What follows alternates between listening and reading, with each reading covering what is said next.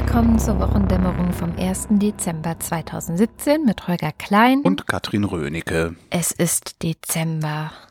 Ja. Mensch, jetzt gibt's Adventskalender. Äh, ich habe keinen. Ich auch nicht. Also ich habe einen auf meiner Wunschliste. Vielleicht hat mir den ja, vielleicht kriege ich den ja. Also mal gucken. Aber irgendwer schrieb heute auf Twitter, ähm, 24 Antidepressiva wären auch ein Adventskalender. Oh Gott. Dabei brauchen die wahrscheinlich 24 Tage, bis sie wirklich wirken. Aber na gut.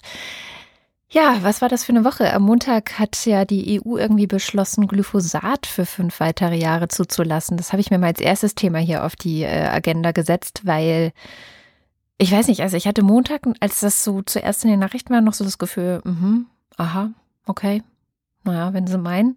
Und dann Dienstag früh war irgendwie gleich in den Nachrichten so, äh, das war irgendwie aber gegen die Vereinbarung, die die SPD mit der CDU und CSU hatte. Ja, ich hatte, genau, wir, ich, wir hatten das auch noch ähm, in der Sendung am Montag und haben ich habe so noch so lapidar das irgendwie so wegmoderiert, so ja, und dann hat war die, die SPD war anderer Meinung und äh, eigentlich hatten die ausgemacht, dass äh, sie sich dann enthalten.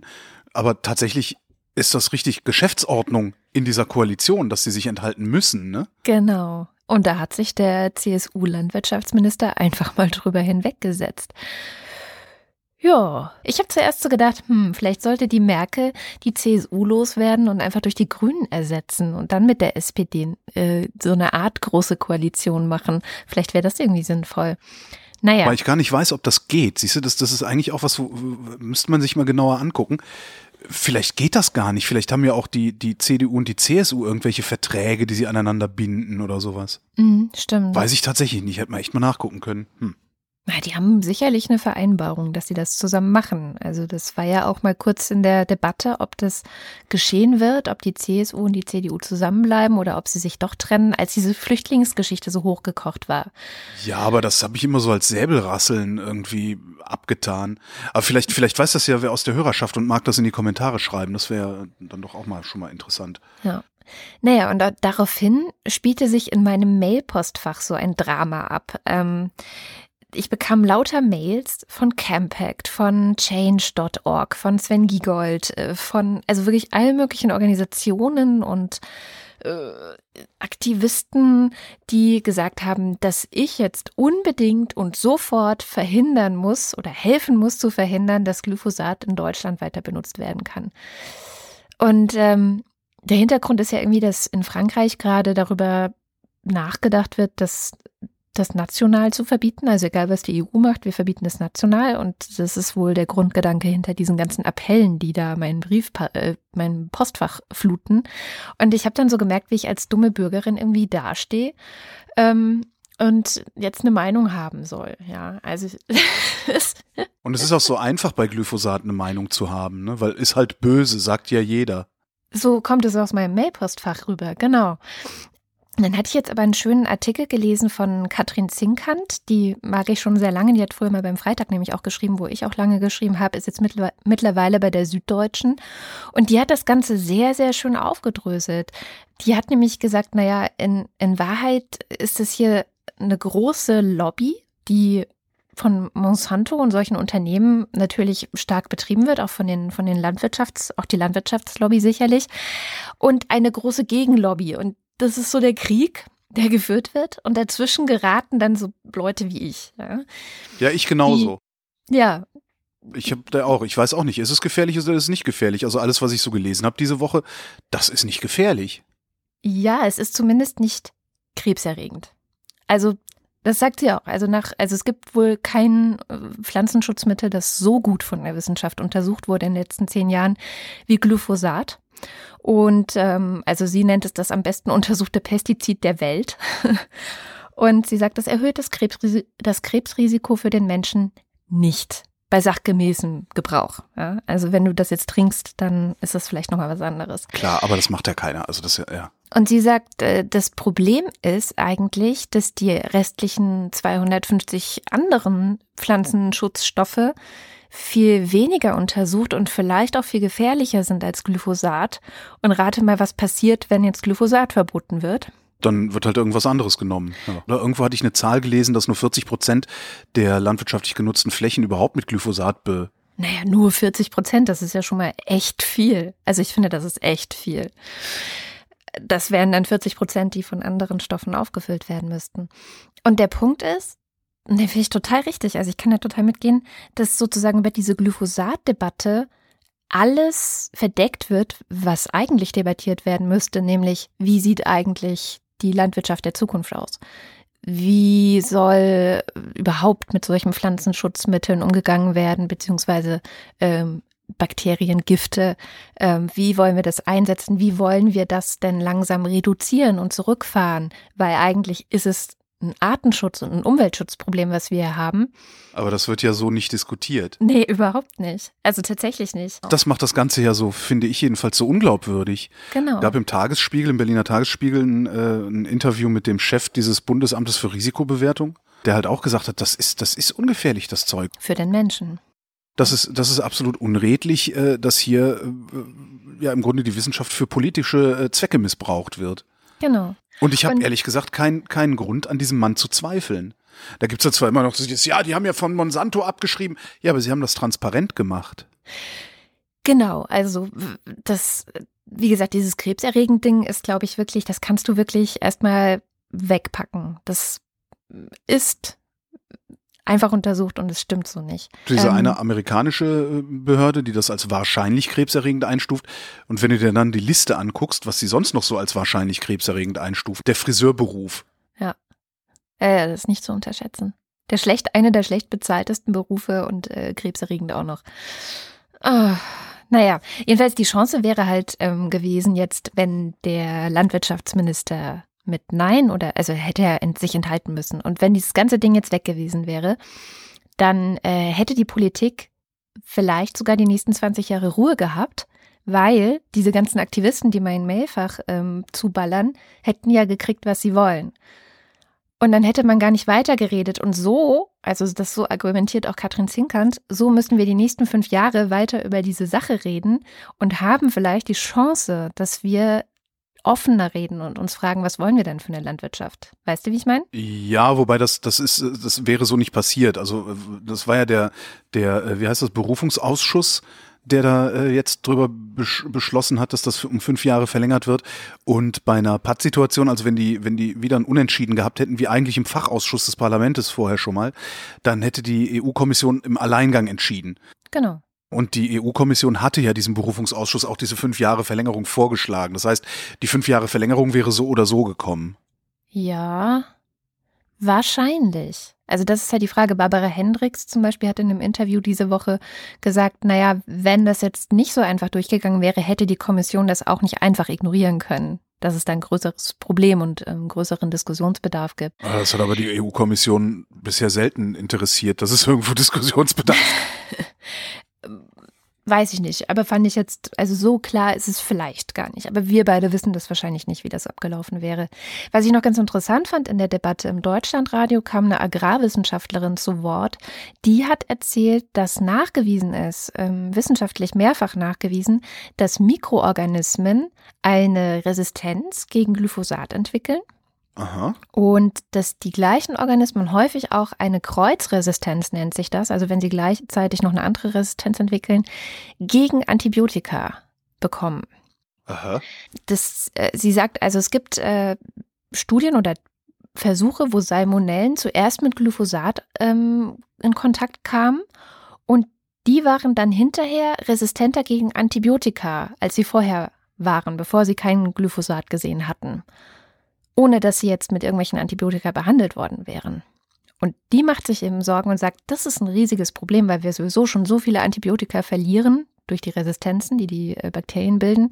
Da müssen wir eigentlich aufpassen und da müssen wir eigentlich hinschauen. Und das ist eigentlich der Grund, warum wir Glyphosat so schnell wie möglich loswerden wollen. Das heißt, da wird nicht nur eine, eine fragwürdige, also in, in sich selbst fragwürdige Diskussion mit diesem Krebserregend geführt, sondern auch noch an einer völlig falschen Stelle gekämpft, oder wie? So kommt es mir vor. Also je länger sich ma- man sich mit diesem Stoff beschäftigt, tatsächlich kommen immer mehr Infos raus, die halt sagen, ja, ähm, es ist ein Problem für den Artenschutz, es ist ein Problem in diesem Antibiotika-Bereich. Es ist kein Problem äh, in Sachen krebserregend für den Menschen.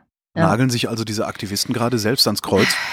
Es ist halt auch, der Effekt bei mir ist, äh, change.org, Mails äh, oder, oder Campact oder so. Ich bestelle das alles ab jetzt, weil es mich wirklich nervt. Also es ist auch so ein, so ein lauter, also man wird so angeschrien von den Mails. Das ist echt unglaublich. Und das Problem, was ich da überhaupt sehe, ist, also, das, also, so, so ein großflächiger Einsatz von so einem Insektizid, äh, nicht Insektizid, Herbizid, das macht halt was mit der Artenvielfalt. Ja. Weil halt Lebensräume dadurch verschwinden. Also das, du hast halt so ein Sekundärproblem eigentlich. Ne? Mhm. Also die Viecher, die in diesen ganzen Pflanzen leben wollen, die können da nicht mehr drin leben, weil diese Pflanzen halt weg sind. Und ich finde das eigentlich die viel sinnvollere Diskussion auch. Also ja, ja klar, gerade nach diesem Sommer, wo alle über das Insektensterben äh, schwadronieren. Ja. Genau. Das, das leuchtet mir nicht ein, warum, warum das ja genau da nicht diskutiert wird. Klar, ist natürlich abstrakter, ne? ist halt weiter weg von den Menschen. Wenn du einem sagst, du kriegst Krebs, dann kriegen sie sofort alle Angst. Aber wenn du dann keinen Krebs kriegst, äh, ist es halt auch für den Arsch gewesen. Ja, wenn dann diese 40 Prozent, ähm, wo Glyphosat eingesetzt wird, durch irgendwas anderes noch schädlicheres zum Beispiel bespielt werden, dann haben wir sogar richtig was verloren. Also dann ist es schlechter, als es jetzt ist. Aber warum gibt es dann diese Glyphosat-Diskussion überhaupt? Weil es von Monsanto kommt. Also das ist, glaube ich, der Hauptgrund. Das ist halt das personifizierte Böse, äh, diese, diese Firma aus den USA. Und tatsächlich ist es ja auch so, die verkaufen äh, Saatgut, die verkaufen Pflanzen, die ohne Glyphosat überhaupt nicht überlebensfähig sind. Das heißt, sie können, wenn sie dieses Saatgut und diese Pflanzen verkauft haben, gleichzeitig ihr, äh, ihr Schutzmittel, ihr Pflanzenschutzmittel mitverkaufen und haben damit dann das doppelte Geschäft gemacht. Also sie machen durch die Genpflanzen, nenne ich sie jetzt mal, auch wenn ich es nicht so äh, apokalyptisch meine, wie andere das dann meinen, wenn sie von Genpflanzen sprechen, aber dadurch, dass sie die verkaufen, können sie halt gleichzeitig noch einen Gewinn über das äh, Pflanzenschutzmittel einfahren. Ja. Und das finden Leute scheiße und sagen, ja, hier, ähm, die bringen die Bauern in Abhängigkeit. Und das stimmt ja auch irgendwie. Was in diesem Tagesspiegel-Interview der Typ auch sagte, sagte, das ist, ähm, sie, sie prüfen irgendwie tausende von, von Stoffen jedes Jahr. Ja. Sobald irgendwas mit Genmanipulation ist, eben wie bei Glyphosat und, den, und dem Saatgut dazu, äh, werden die Aktivisten auf einmal laut. Und das würde ihm schon irgendwie komisch auffallen. Also das, das ist irgendwie, ja.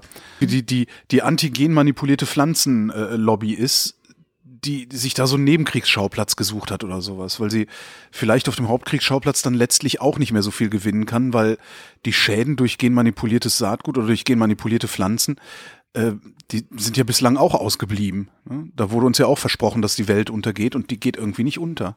Mhm. Ja, da wurde ja auch viel gemutmaßt, dass das eben für bestimmte Insektenarten, Schmetterlinge und so weiter total schlecht sei. Keine Ahnung, also ich habe jetzt darüber tatsächlich keinen Überblick, inwieweit da. Aber und ich lese ja regelmäßig auch aus der Welt der Wissenschaft. Ja. Ich glaube, wenn jetzt tatsächlich der Nachweis erbracht wäre, dass äh, durch, weiß ich nicht, genmanipuliert, genmanipulierten Futtermais die Rinder alle äh, umfallen oder sowas. Ja, die Rinder nicht. Die Rinder sicherlich nicht. Da geht es ja auch wieder um die Insekten und das Diesschwerben von uns wahrgenommen zu werden, haben wir auch diesen Sommer gelernt. Naja, egal. Das äh, UN-Tribunal stellt seinen Dienst ein äh, dieses Jahr. Mhm. Das UN-Tribunal, äh, man nennt das immer UN-Tribunal, es ist eigentlich, jetzt habe ich mir nicht aufgeschrieben, wie es in Gänze heißt, also nicht, nicht zu verwechseln mit dem Internationalen Strafgerichtshof, das ist was anderes. Äh, das UN-Tribunal ist ähm, eingesetzt worden im Zusammenhang mit den Jugoslawienkriegen was ich ganz interessant fand. Also eigentlich wollte ich nur ein bisschen erzählen, UN-Tribunal und so und habe mich dann leider Gottes ein bisschen in, in den Jugoslawien-Kriegen verloren. Äh, die, die, die erste Erkenntnis überhaupt war, es waren mehrere Kriege. Ne? Und das wird so subsumiert unter dem Begriff der Balkankonflikt. Hängt halt damit zusammen, ähm, dass ja nach der Wende, also nachdem der eiserne Vorhang gefallen ist, äh, dieser Vielvölkerstaat Jugoslawien zerbrochen ist, weil äh, ja es im Grunde in jeder Region dieses ehemaligen Jugoslawiens Volksabstimmungen gegeben hat, die die Unabhängigkeit ihrer jeweiligen Region äh, herbeiführen wollten. Und die haben halt den großen, großen Fehler gemacht, die Wikipedia formuliert es so schön, äh, die nicht die Verpflichtung zum gegenseitigen Einverständnis bei der Neuregelung von Grenzveränderungen berücksichtigt hätten, diese Volksabstimmung. Klartext, die haben halt einfach mal abgestimmt und haben nicht an morgen und ihre Nachbarn gedacht, sondern nur an sich selbst. Das heißt, dieses ganze, also der, der Balkankonflikt ist eigentlich ein Ergebnis eines extrem ausgeprägten Nationalismus. Und äh, die Kriege, die dazugehören zu diesem Balkankonflikt, sind eigentlich sechs Kriege angefangen hat, also es wird davon ausgegangen, dass das so der Startpunkt ist, mit dem Zehn-Tage-Krieg in Slowenien. Nachdem Slowenien gesagt hat, wir wollen jetzt unabhängig von Jugoslawien sein. Äh, mehr oder weniger gleichzeitig äh, ging der Kroatienkrieg los. Der ist allerdings wesentlich länger gegangen. Der hat vier Jahre gedauert. Ähm, damals war Kroatien zusammen mit Slowenien, also Slowenien hat Unabhängigkeit erklärt, Kroatien auch in Kroatien, das ist wahnsinnig unübersichtlich. Das ist wirklich, das ist Lesestoff, was es da zu lesen gibt für ein ganzes Wochenende. Äh, darum kann ich da jetzt nur so mehr oder weniger durchhetzen und das halbwegs äh, ungenau nur wiedergeben. In Kroatien jedenfalls gab es eine serbische Minderheit. Die sind nicht damit äh, einverstanden gewesen, dass sie in der neuen kroatischen Verfassung nicht ausdrücklich erwähnt wurden. Die haben sich dann gedacht, okay, damit werden wir als nationale Minderheit ignoriert. Wollten dann aus Kroatien raus und wollten bei Restjugoslawien bleiben. Da gab es dann, was es dann halt so gibt, äh, gewalttätige Zusammenstöße. Die jugoslawische Armee hat das zum Anlass genommen, ganz Kroatien unter ihre Kontrolle bringen zu wollen. Was nicht so ganz geklappt hat. Jetzt haben wir halt ein Kroatien, wie wir alle wissen.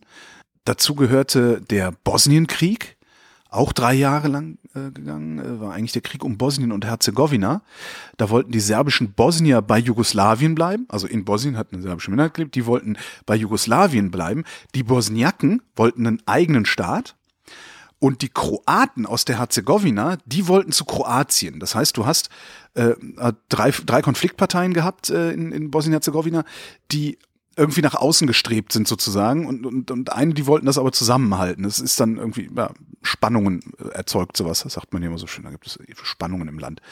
Das ist 1992 ist das dann eskaliert, weil Teile des Westens ähm, Bosnien-Herzegowina als eigenständigen, eigenständigen Staat anerkannt haben die Eskalation äh, beinhaltet äh, Massenvergewaltigungen beispielsweise ähm, und vor allen Dingen auch ethnische Säuberungen. Da ist so, es ist so, so lange her schon wieder, ne? 25 Jahre. Mhm. Die bekannteste ethnische Säuberung, die, glaube ich, heute auch noch irgendwie in den zumindest in Köpfen der Leute ist, die damals alt genug waren und ab und zu taucht es auch noch mal irgendwo auf, ist das ähm, bekannte Massaker von Srebrenica. Mhm. Vielleicht auch schon mal gehört. Ähm, ist dann auch, äh, ist dann wieder fürs UN-Tribunal interessant. Äh, das UN-Tribunal hat äh, das Massaker von Srebrenica als ähm, äh, Verbrechen gegen die Menschlichkeit tituliert. Und diese Massenvergewaltigung übrigens auch. Ähm, das ist ein, einer der großen Erfolge. Das, nach 25 Jahren klingt das sehr klein, aber es ist einer der großen Erfolge des äh, UN-Tribunals, dass sie äh, Massenvergewaltigungen äh, aus der aus dem aus dem wie nennt man das? Also die waren halt früher nur eine Straftat und jetzt sind Massenvergewaltigungen halt tatsächlich äh, Verbrechen gegen die Menschlichkeit. Also diese systematischen Ver Vergewaltigungen.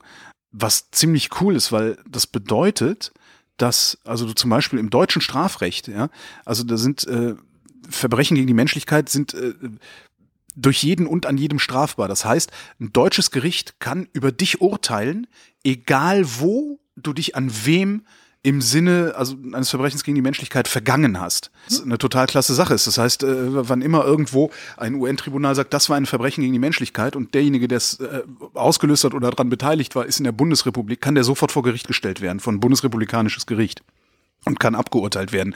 Das wird eingeschränkt durch das äh, sogenannte Opportunitätsprinzip äh, aus der Strafprozessordnung. Ähm, das heißt, äh, wenn du sowieso schon woanders deswegen vor Gericht stehst und verfolgt wirst, auch von einem internationalen Strafgerichtshof, dann äh, wird das deutsche Gericht davon absehen, dich zu verfolgen.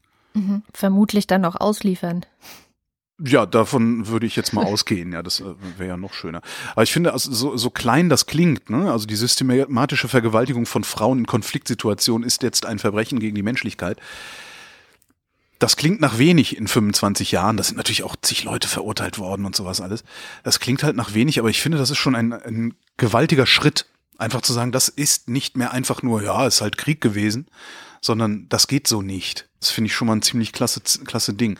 Äh, wie komme ich denn jetzt wieder zurück zu dem, zum, zum Balkankonflikt? Ähm, ja, äh, wo war ich? Kroatien, genau. äh, der, nee, warte mal, Bosnienkrieg, Entschuldigung, Bosnienkrieg war ich. Also wir hatten die ethnischen Säuberungen da. Ähm, in diesem Bosnienkrieg sind die Serben, also die, die, die bosnischen Serben, sind mit Waffen und Truppen aus Restjugoslawien unterstützt worden. Ähm, und die Kroaten und die Bosniaken haben sich auch gegenseitig gekloppt. Dieser Krieg wiederum gilt als Krieg im Krieg und ist auch einer dieser sechs Kriege. Ähm, da gibt's auch nochmal ein Stichwort. Gelöst wurde dieser Konflikt äh, um Kroatien, ähm, Verzeihung, um Bosnien durch äh, das Abkommen von Dayton, das Bill Clinton, der damalige US-Präsident, verhandelt hatte. Das ist auch so ein, so ein, so ein Stichwort, äh, wo man immer mal nachschlagen kann. Äh, was ich ganz interessant finde daran ist, es ist immer irgendwie eine serbische Minderheit dran beteiligt. Kosovo-Krieg auch so ein Ding, auch äh, Serben, die am Kosovo-Krieg beteiligt waren. Da ist der sicherlich bekannteste Name Slobodan Milosevic, den haben wir ja alle schon mal gehört. Der hatte sich geweigert, einen Friedensvertrag zwischen Jugoslawien, also Jugoslawien war damals nur noch Serbien und Montenegro, also der Rest war schon weg. Der hatte sich damals geweigert, einen Friedensvertrag zwischen Jugoslawien und den Kosovo-Albanern zu unterschreiben, was auch so ein Begriff ist, ne? Kosovo-Albaner. Ich finde das, ich weiß nicht, ob du, ob du dich da noch dran erinnern kannst, aber der Kosovo-Albaner, das war so ein, was ich fast so ein stehender Ausdruck irgendwie für, für äh, ja, insbesondere auch Flüchtlinge aus der Region, wo wir ja auch fast eine Million hatten, ähm, die dann irgendwann auch zurückgegangen sind. Damals auch so ein Begriff war die UCK. Ja. Diese Befreiungsarmee, die, die Armee der Albaner, ähm, die da gekämpft haben. Gegner damals, wie gesagt, die jugoslawische Armee. Ähm, und an diesem Kosovo-Krieg das Interessante ist, ähm, das äh, war das erste Mal, dass die NATO ohne UN-Mandat und ohne dass sie selber angegriffen worden wäre, ähm, einen Krieg geführt hat. Und zwar haben die damals äh, die Bundesrepublik Jugoslawien angegriffen. Ähm, wurde damals bezeichnet als äh, einer der ersten humanitären Kriegseinsätze und halt äh, als Maßnahme zum Schutz vor noch mehr Menschenrechtsverletzungen äh, durch die jugoslawischen äh, Streitkräfte gerechtfertigt. Und was auch noch dazu gehört, äh, von dem hatte ich vorher noch nie gehört, interessanterweise, es geht zu den Jugoslawienkriegen, also zum Balkankonflikt, zählt auch noch ein Albaner-Aufstand in Mazedonien 2001. Hast du von dem schon mal gehört? Mm, nee, ich glaube nicht. Ich, damals wollte die albanische Minderheit in Mazedonien ans Kosovo angeschlossen werden. Ah.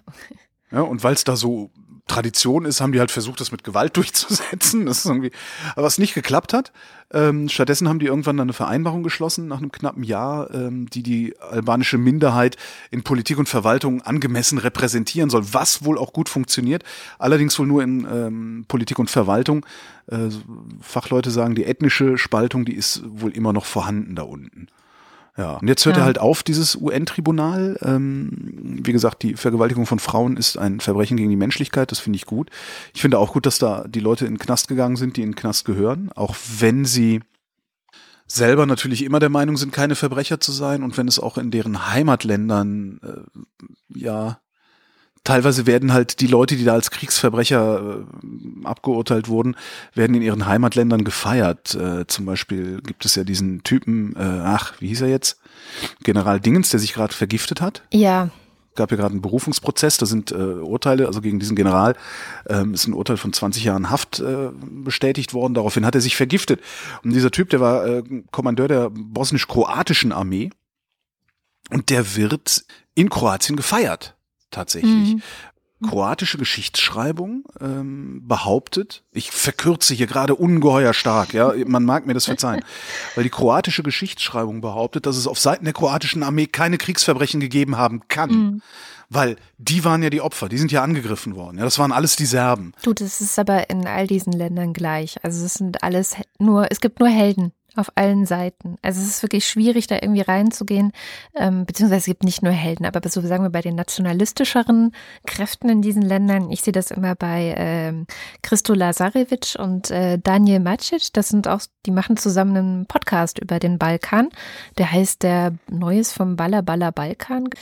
Ähm, und die werden richtig angefeindet in ihren äh, ja, Herkunftsländern, kann man schon sagen. Also die werden wirklich als Verräter und ich weiß nicht was beschimpft, also bedroht und bekommen irgendwie komische Briefe und komische Mails und so, weil sie halt, äh, naja, kritisch und, und ich sag mal, entlang der Fakten mit der Geschichte umgehen und das aber sehr von vielen nicht gerne gesehen wird. Ja, die werden, die haben da noch echt extrem viel aufzuarbeiten. Absolut. Einfach. Das, das ja. wird mit Sicherheit, also wenn man sich mal anguckt, wie lange es gedauert hat, so ein unfassbares Ding wie den Holocaust ähm, aufzuarbeiten. Dafür haben wir, das ist heute noch nicht fertig. Ja? Wir sind jetzt die dritte Generation und wir sind heute noch nicht durch mit diesem Thema. Und das ist ein unglaublich auffälliges, großes, monströses Ding gewesen, das sich auch einfach nicht so leicht unter den Teppich kehren lässt, wie mal so ein kleines Massaker an 5000 Leuten oder irgendwie sowas. Das klingt jetzt irgendwie äh, zynischer, als ich das meine. Ähm, aber so, so ein Ding wie den Holocaust, das kann man nicht übersehen, ja, das, das kann man mhm. nicht wegleugnen. Äh, die Sachen, die auf dem Balkan passiert sind, da kannst du viel von wegleugnen und ich kann mir gut vorstellen, dass es darum umso länger dauern dürfte, bis die dann wirklich ans Tageslicht kommen, die wirklich darüber ähm, mal reden und, und, und da vielleicht auch lernen, einander zu verzeihen oder irgendwie sowas. Ähm, mit dem Tribunal geht's übrigens weiter in Den Haag, also die packen im September, äh, im Dezember ein jetzt. Ja. Äh, gibt noch so ein paar Neben, Nebengerichte, äh, die da noch so ein paar Berufungsurteile auch noch sprechen. Und nächstes Jahr geht's dann weiter. Dann gibt's ein neues Tribunal in Den Haag. Und das ist, Tara, das Kosovo-Tribunal. Ja. Hm, da gab's ja, hatte ich eben gesagt, die UCK, diese äh, Befreiungsarmee, Rebellen, die ja sehr viel Guerillakampf gemacht haben und sowas. Und auf Seiten der UCK gab's auch Kriegsverbrechen oder scheint es auch Kriegsverbrechen gegeben zu haben, muss man sagen, weil das wird halt erst verhandelt. Ähm, dieses Jahr im Januar ist halt das Kosovo-Tribunal gegründet worden und äh, da geht's dann im Wesentlichen ähm, darum zu verhandeln, äh, wie die Serben, Roma und die sogenannten illoyalen Kosovaren durch eben diese Befreiungsarmee verfolgt und getötet wurden. Und die ziehen, ich glaube, im April dann in die Räume des äh, Jugoslawien-Tribunals ein. Mhm. Und man kann sich da immer weiter, du merkst, ich erzähle sehr unstringent. Äh, ich habe mich wirklich in der Vorbereitung äh, fürchterlich verloren in diesem, in diesem Balkan-Konflikt. Ja, ja, es ist auch, es ist unübersichtlich. Es ist auch sehr, man weiß auch gar nicht teilweise, glaube ich, wo die Fronten genau lagen, weil sie sich auch immer wieder neu gebildet und verschoben haben und dann kam wieder ein neuer Krieg dazu und so. Also wirklich richtiges Chaos. Also ich habe einen Film gesehen vor Jahren zu dem Thema, der hieß No Man's Land und der hat es so ein bisschen, also es Manche bezeichnen ihn als Kriegssatire. Ich habe ihn nicht als sonderlich satirisch empfunden, muss ich sagen, weil ich bin sowieso empfindlich mit Kriegsfilmen. Und der greift genau das auch auf. Also so die wirren, ähm, im Grunde landen drei Soldaten in einem Kriegsgraben oder in, wie heißt das, in einem ähm, Schützengraben. Schützengraben, genau, der zwischen den Fronten verläuft, deswegen No Man's Land und ähm, sind da so miteinander hängen da jetzt so miteinander fest und versuchen am Anfang sich gegenseitig umzubringen, aber finden dann raus, dass sie zusammenarbeiten sollten. Und ganz zum Ende, ich will jetzt gar nicht zu viel spoilern, ganz am Ende kommt auch noch die UN und, und hilft und rettet und so. Also es ist so ein bisschen, die Geschichte ist eigentlich relativ klein, aber es wird halt sehr viel Atmosphäre und sehr viel Dialog und so erzeugt. Ähm, den kann ich nur empfehlen. Und was ich auch noch empfehlen kann zu diesem ganzen Thema, ähm, ist ein Podcast, den ich vor etwas über einem Jahr gemacht habe, über das Cetra-Projekt. Das ist ein Projekt von einem Bekannten von mir, Daniel, der ähm, irgendwann mal über einen Film gestolpert ist, der im Internet äh, kursierte, ähm, wo sich die Friedensbewegung zu einem, Kon also die, die damalige Friedensbewegung äh, zu einem Konzert in Sarajevo getroffen hat. Mhm. Und der hat versucht, die Leute, die damals auf diesem Konzert waren, das war kurz vor dem Krieg, also es war nicht lange vor dem Krieg, so irgendwie ein Jahr oder sowas, glaube ich, ich weiß gar nicht mehr. Ähm, und niemand hat damals geahnt, dass es einen Krieg geben würde. Niemand. Also die konnten sich das alle nicht vorstellen. Es war unvorstellbar. Ähm, und er hat diese Leute interviewt, jetzt hinterher, äh, über ihre Erfahrungen, die sie gemacht haben, wie, wie sie das damals gesehen haben, wie das dann über sie hereingebrochen ist, so. Und das erzählt ziemlich viel über, ja, also, dass man sich eigentlich bis zur letzten Sekunde, bis es wirklich passiert, nicht vorstellen kann, dass es wirklich einen Krieg geben wird. Und die gucken halt auch sehr besorgt oder einige Protagonisten ähm, sehr besorgt auf unsere heutige Zeit, wo sie halt sehen, okay, rechte Hetze in ganz Europa, die Nationalisten machen sich überall, überall breit. Und die sagen halt, ja, damals hat das auch so angefangen. Also dieser Hass, der entstanden ist, das war Nationalismus, purer Nationalismus. Und auf einmal haben, hat man angefangen, sich die Köpfe einzuschlagen. So. Wobei es da ja wahrscheinlich auch noch, also du hattest ja damals, hatte ich ja eben gesagt, Jugoslawien als Vielvölkerstaat, der mhm. ähm, ja im Grunde ja durch den durch den Ostblock zusammengehalten wurde. Und dann so ein Vakuum einfach da war, ja klar. Das und du hast und halt wirklich diese ganzen kleinen ethnischen Gruppen. Du hast dann halt irgendwie ein Kosovo äh, oder oder ein, ein, Montenegro oder sowas, wo dann irgendwie genau ist, auch noch religiöse ja Konflikte sind, dann irgendwie mhm. so landsmannschaftliche Konflikte, die dann auch noch grenzüberschreitend geworden sind, weil sie halt nicht auf die Grenzen geachtet haben. Ne? Wo leben denn eigentlich jetzt die Serben? Vielleicht macht man Serbien eher so dahin und nicht mehr. Ne? Du kannst dann nee, halt nicht Grenzen, so alte Grenzen einfach wieder Das hinziehen. ist aber der Punkt auch in diesem Podcast, dass er sagt, davor, bevor es wirklich zum Krieg kam, haben die Leute friedlich zusammengelebt, egal welche Ethnie, egal wo sie sich jetzt genau zugehörig gefühlt haben. Sarajevo war eine bunte Stadt. Da haben einfach alle nebeneinander gewohnt und das war völlig normal. Sie waren friedlich, sie waren, sie haben Beziehungen, Familien miteinander gegründet. Es war bunt gemischt, keine, und genau deswegen konnte sich das keiner vorstellen, dass das passieren würde. Und die Frage ist halt, was hat die so radikalisiert plötzlich zu glauben, dass dieses Zusammenleben nicht mehr funktioniert. Also was hat sie dazu getrieben, ähm, sich auf einmal ganz besonders auf ihre Ethnie zu beziehen, auf ihre Nationalität zu beziehen, was sie ja davor gar nicht gemacht haben. Gibt es auf diese Woher Frage eine Antwort? Das? Da gibt es leider keine Antwort drauf. Aber ne, also die sehen halt, wie gesagt, Parallelen zu heute, weil wo das ja auch plötzlich passiert. Also es ist ja jahrzehntelang jetzt ähm, vielleicht, viele sagen, es lag nur so unter der Decke und hat immer geschwort und wir waren immer schon rechts und wir waren immer schon nationalistisch oder halt ein großer Teil von uns. Und es kommt jetzt nur raus, aber ich habe tatsächlich das Gefühl, jetzt einfach nur so subjektiv aus einem, einem eigenen Bekanntenkreis, ähm, dass die, dieser Nationalismus ähm, neue Fans gewonnen hat, die er vorher nicht hatte. Also die Bereitschaft, meinst ja. du, sich innerhalb des Landes gegen andere abzugrenzen und die wegzuhaben? Das überhaupt zu einem eigenen Thema zu machen, was man früher vielleicht gar nicht hatte. Ja? Dass das auf einmal wichtig ist für einen. Und warum ist das auf einmal für einen wichtig? So, das ist eigentlich die interessante, ich habe keine Antwort darauf, aber das ist eigentlich die interessante Frage. Und deswegen ist ja auch dieser, sind diese Tribunale so wichtig, weil die halt nochmal ähm, ganz klar sagen, das und das war ein Kriegsverbrechen ähm, und es denen dann auch, also den Leuten, die vor Ort immer noch so nationalistisch unterwegs sind, verunmöglicht, im Grunde verunmöglicht, diese Leute als Helden darzustellen. Aber das, ich finde, das ist eine sehr gute Frage, die du da stellst. Was, was ist es eigentlich, dass, ähm, ja, ich sag mal, den Nationalismus bei uns, wobei das ja, ja, dass der Nationalismus bei uns wieder so attraktiv macht. Das, das wird ja gerne dann verkleidet in so eine, ja, Vorstellung von Heimat. Ne? Auf einmal ist die Heimat wieder wichtig. Ähm, woher kommt mhm. das? Weil dir und mir geht es ja offensichtlich nicht so, dass wir jetzt so, stark auf Heimat rekurrieren und auf, auf, ja, auf die Nation dann, was ja auch im Grunde nur die, die, die, eine Steigerungsform von diesem Heimatbegriff ist. Ähm, was ist das? Tja, was ist das? Was, was hat die Leute plötzlich heimatlos gemacht? Oder was hat sie merken lassen, dass sie heimatlos sind? Weil es hat sich ja nichts verändert. Das ist ja das eigentlich Wahnsinnige. Es hat sich ja kaum was verändert, wenn ich mir, also mein Leben, also ich bin privilegiert, ja. Aber wenn ich mir mein Leben so angucke, es ist doch nichts passiert. Das Einzige, was ist, ist, ich kann schneller nach Polen, weil ich nicht mehr so lange an der Grenze stehen muss. Mhm. Aber ansonsten ist doch wenig passiert. Gut, ich konkurriere auf dem Arbeitsmarkt nicht mit irgendwie äh, äh, osteuropäischen Tagelöhnern oder irgendwie sowas. Ne? Ja ich habe halt auch nicht das Gefühl, dass, ne, oder anders, der Teil meines Bekanntenkreises, der auf einmal so, eine, so, so einen komischen, der diesen Konservatismus auf einmal entwickelt, der konkurriert halt auch nicht mit denen. Das stimmt. Also es sind halt alles ohnehin schon privilegierte Leute, die trotzdem in, in diese Richtung wandern und ja, ich weiß nicht warum. Naja, also es es macht sich ja auch daran deutlich, es gab jetzt diese Meldung diese Woche, dass ähm, die AfD, der man ja immer nachgesagt hat, sie würde bestimmt Schwierigkeiten haben, Mitarbeiter für ihre neue Bundestagsabgeordneten zu finden, ähm, dass da sogar ehemalige Mitarbeiterinnen und Mitarbeiter von CSU, CDU, FDP und SPD jetzt sich melden oder initiativ auch bewerben und so.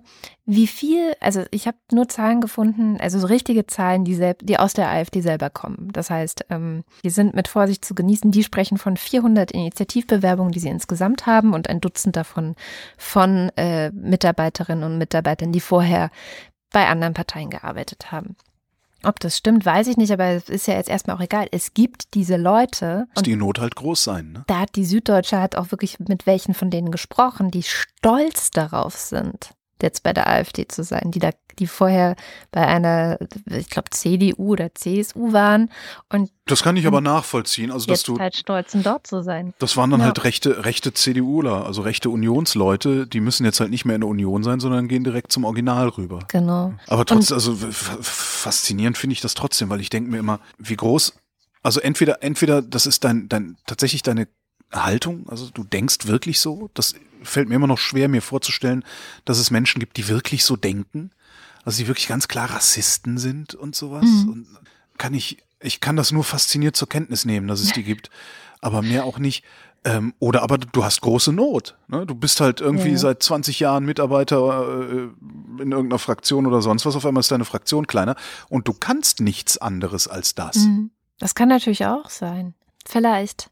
Also ich, es gab einen ganz interessanten Text äh, in der Financial Times, der gefragt hat, was kann die EU von Trump lernen? Also Trump, jetzt sind wir bei der Trump. Ich habe Trump übrigens, ähm, hätte ich auch noch was gehabt, aber ich lasse ihn jetzt weg. Ja, also es kann jeder nachlesen, was da so passiert ist. Aber das fand ich noch eine interessante Frage, weil ähm, er meint eben, die EU hat ja ganz ähnliche Probleme wie die USA. Und es kann hier genauso passieren oder passiert ja auch teilweise schon, dass Rechtspopulisten an die Macht kommen. Ja. Also was tun. Und er sagt, naja, eigentlich müsste man jetzt, gerade jetzt als EU noch mehr zusammenwachsen. Brexit äh, ist da jetzt nicht unbedingt so super Beispiel für, aber eigentlich sollte das passieren. Es müsste nach vorne entwickelt werden. Das heißt, diese ganzen Leute auf EU-Ebene müssten weiter daran arbeiten, dass sich, ähm, wie ja auch Gesine Schwan letzte Woche gesagt hat, dass es so ein bisschen mehr äh, Kontaktgefühl zwischen den Bürgern und der EU selber gibt. Ähm, und das ist aber nicht gegeben. Also im Moment passiert das halt nicht. Ähm, er sagt, wie viele Blue-Collar-Workers, also ganz normale Arbeiter in Italien, Griechenland oder Spanien, äh, haben denn die Zeit oder, oder überhaupt das, das Interesse, irgendwelche Positionspapiere zu lesen, die irgendein so EU-Bürokrat geschrieben hat? Ähm, oder ähm, wer weiß überhaupt, dass man die lesen kann? Also, dass die in deine Sprache übersetzt werden und du die online herunterladen und lesen kannst. Wer weiß das schon? Ähm, oder wer nimmt sich dafür die Zeit?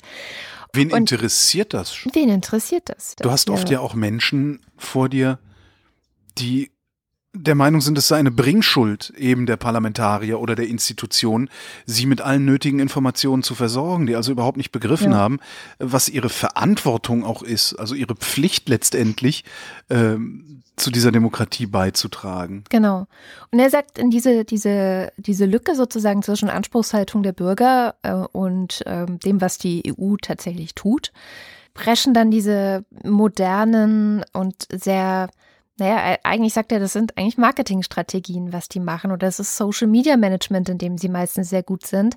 Ähm, so jemand wie Trump, der dann halt einfach twittert, so wie ihm der Schnabel gewachsen ist. Und das finden diese Leute dann wenigstens authentisch und haben das Gefühl, ähm, dass der, dass der Grund ehrlich ist und so. Egal, ob das Dass jetzt sie daran teilnehmen, was da passiert. Genau, dass auch. sie irgendwie Teil davon sind.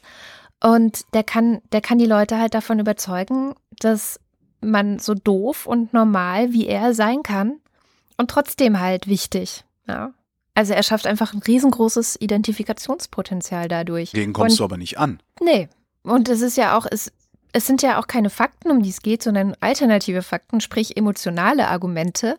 Überhaupt nichts, was irgendwie lang ausgeklügelt wurde, keine, keine detaillierten Pläne, keine Wissenschaft. Und dann sagt dieser Typ von der Financial Times, er ist noch jung, muss man dazu sagen, dass die EU jetzt aufhören soll, in ihrer Brüsselblase so zu leben, sondern dass sie sich mit den Leuten auseinandersetzen soll. Und mehr sagt er aber auch nicht. Wie soll sich denn eine Institution so verhalten wie ein Mensch? Das funktioniert ja überhaupt nicht. Also dieses, diese Identifikations, da, darum heißt es ja Identifikationsfigur. Da würde ich jetzt gerne mal eine Marketingkampagne für die Europäische Union oder für die europäische Demokratie sehen, die genauso viel Identifikationsmöglichkeiten und auch Abgrenzungsmöglichkeiten im Übrigen liefert wie Trump. Das sehe ich halt Ja. nicht, sondern es ist aufwendig, das ist Arbeit. Demokratie ist Arbeit, das ist nicht Gott gegeben. Dafür müssen wir jeden Tag was tun, das ist nicht selbstverständlich.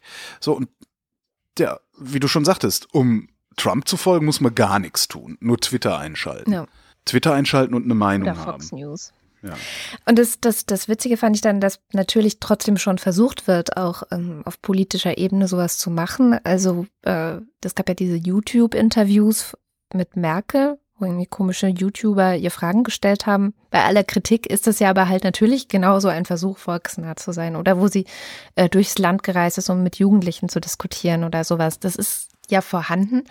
Und dann habe ich entdeckt, dass Angela Merkel einen Podcast hat. Podcast? Ja, einen Podcast. Sie hat einen Videopodcast. Das kannst du als Podcast abonnieren. Ist das immer noch so schlimm? Als sie damit angefangen haben, habe ich gedacht, ich schreibe jetzt der Kanzlerin und schreibe, sehr geehrte Frau Merkel, ich bin mit Ihrer Politik nicht ansatzweise einverstanden, aber ich äh, leide darunter, wie Sie das, wie Sie das machen, wie Sie das sprechen. Ich würde Ihnen gerne Sprechen beibringen. Ich habe mal eine Hörprobe mitgebracht, ja? Pass mal auf. Intensive Diskussionsstunden hinter uns, äh, Engagierte, denn Sie können sich vorstellen, dass die betroffenen Länder, aber vor allen Dingen auch die Oberbürgermeister natürlich ein höchstes Interesse daran haben, dass Fahrverbote vermieden werden können. Das ist auch das Interesse der Bundesländer und der Bundesregierung.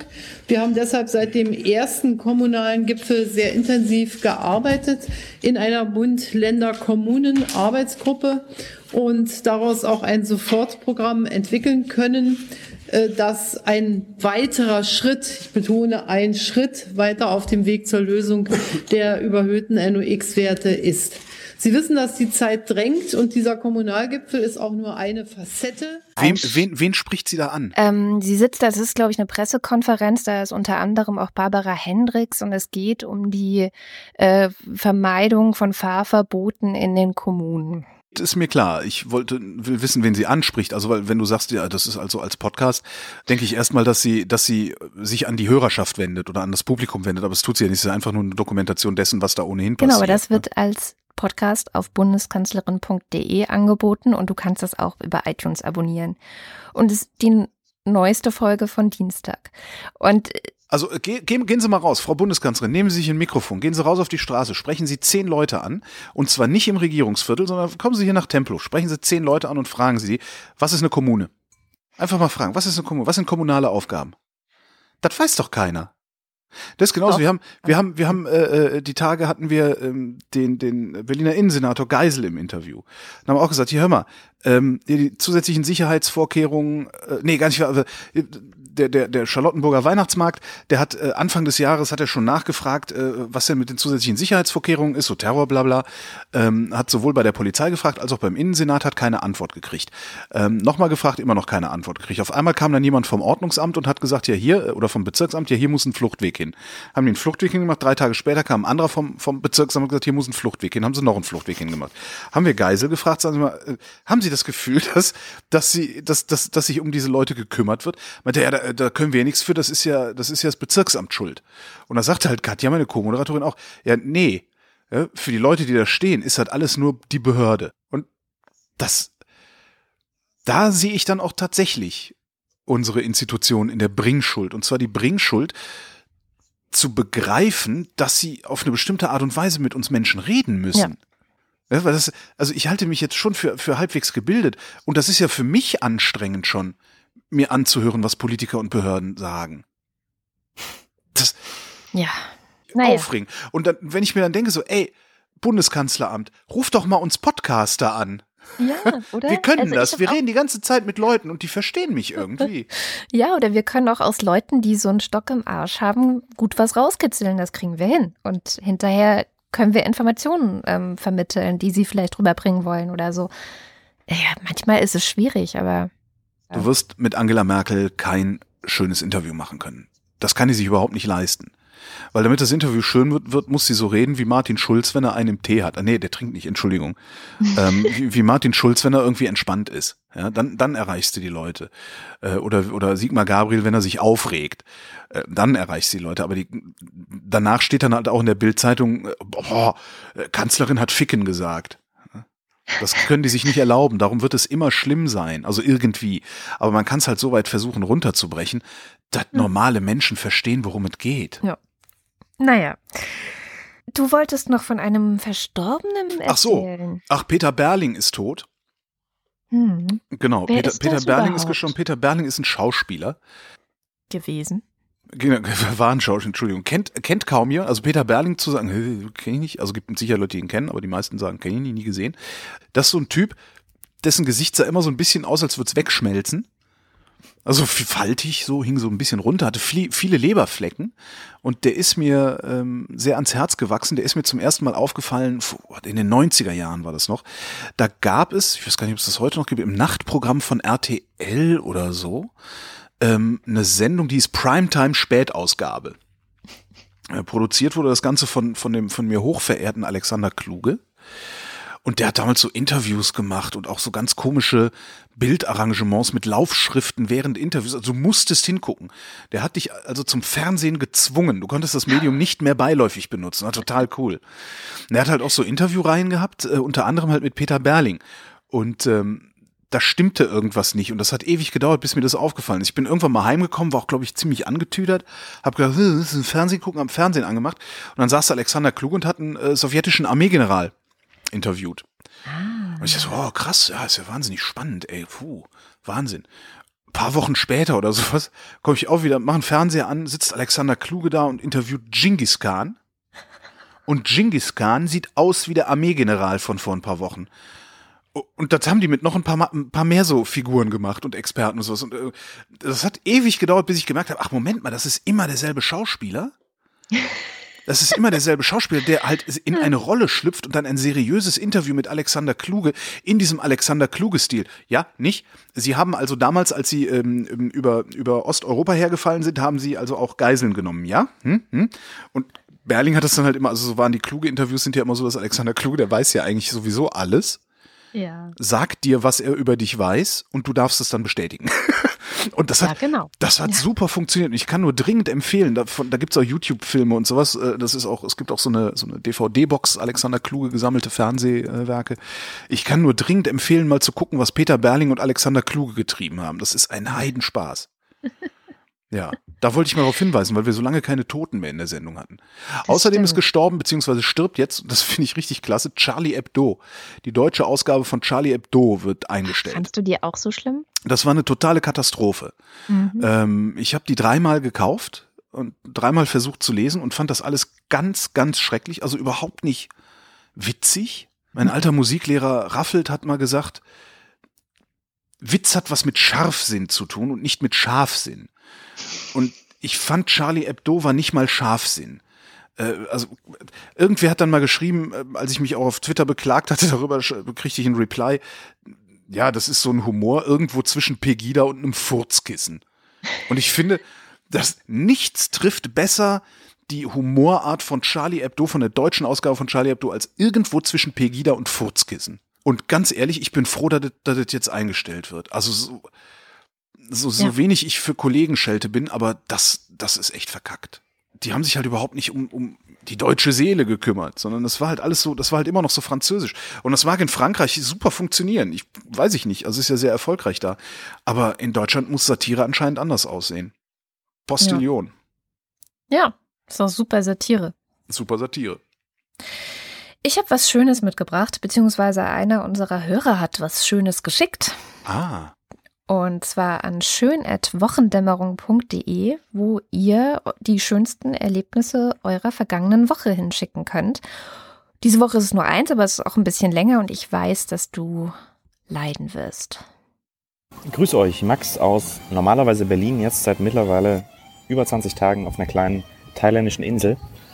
Ähm, genieße sehr stark den räumlichen und äh, medialen Abstand ähm, zur in Anführungsstrichen Staatskrise, die sich gerade bei uns abspielt. Lass mir dann aber auch von euch einmal die Woche alles schön äh, komprimiert zusammenfassen. Und dieser Moment dann gut informiert zu sein, aber trotzdem irgendwie äh, tiefenentspannt, das ist mein schönster Moment in der Woche. Worunter ich vor allen Dingen leide, ist, äh, ich habe jetzt nicht das Gefühl, dass wir hier die Woche komprimiert zusammenfassen, sondern wir reden nur über das Zeug, was uns gerade mal interessiert hat, oder? Ja, aber das reicht ihm anscheinend da drüben in Thailand. Wäre ich in Thailand, was ich nicht bin und weswegen ich tatsächlich ein bisschen leide und läge da in der Hängematte am Strand, würde mir das wahrscheinlich auch reichen, ja. Dann sind wir auch am Ende der Sendung. Es gibt noch eine Sache, die wir natürlich noch äh, tun müssen. Und zwar um Geld bei all den, Ja, ich nenne es uns für das Geld bedanken. Das ist irgendwie marketingtechnisch positiver ausgedrückt. Und zwar gibt es auf steady.fm slash Wochendämmerung ja die Möglichkeit, uns mit einem kleinen oder größeren Obolus zu unterstützen. Und den größeren Obolus leisten zum Beispiel die sogenannten Ultras und einen auch recht großen, der sogenannte Fanclub. Und die lesen wir am Ende der Sendung immer vor. Und das kommt jetzt. Die Ultras Stephanie Brown, Carsten Eckhardt, Benjamin Harnack, Nico Hebel Matthias Johansen, und der Fanclub ist Miriam Bechtle, Florian Beisel, Evita Bley, Blei, Blei, Andreas, Evita Bo Blei, Andreas Bokisch, Alexander Bonsack, Jan Böske, Birgit Bülow, Felix Bültmann, Jans Damhorst, Reto Di Gotto, Verzeihung, Reto Di Giotto Isolabella, Christoph Dierberg, Jan-Peter Drechsler, Sebastian Flügge, Oliver Förster, Tamino Frank, Anne Gesch, Benjamin Großmann, Dorian Gray. Na gut, Dorian Grunwald. Tobias Herbst, Grunewald, Dorian Grunewald. Tobias Herbst, Virginie Hübscher, das üben wir nochmal. Katharina Höll, Christoph Keinsner, Martin Klein, Markus Krause, Maximilian Krehl, Frank Kremer, Magali Kreuzfeld, Michael Lammertz, Markus Laie, Heiko Linke, Ines Lüders, René Ludwig, Thorsten Lünenschloss, Johannes Möller, Tina Niegel, Heiko Panjas, Iliane Peters, Gregor Pich, Josef Porter, Robert Reyer, Uli Reinhardt, Tobias Reinwald, Christopher Riedel, Jürgen Schäfer, Christ Kerstin Schmidt, Marie Stahn, Christian Steffen, Philipp Steinkopf, Markus Titscher, Andrea Vogel, Lars von Hoff-Hunold, Lars Wagner, Maren Wilhelm, Luisa Wolf, Stefan Wolf Uwe Zieling, und Katrin Lorenz. Ich weiß überhaupt nicht, warum Katrin Lorenz in dieser alphabetisch sortierten Liste immer am Ende kommt. Aber so ist es halt. Vielleicht hast du da das falsche Alphabet da in deinem Hipsterbezirk. Was hat denn das jetzt mit Ich finde übrigens, dass man, ich finde übrigens, die Giotto Isolabella zu heißen, ziemlich geil. Super, oder? Reto Und di Giotto Isolabella. Geil. Oh, wie geil. Und mit diesem wundervollen Namen endet die Wochendämmerung vom 1. Dezember 2017. Wir danken für die Aufmerksamkeit. Arrivederci.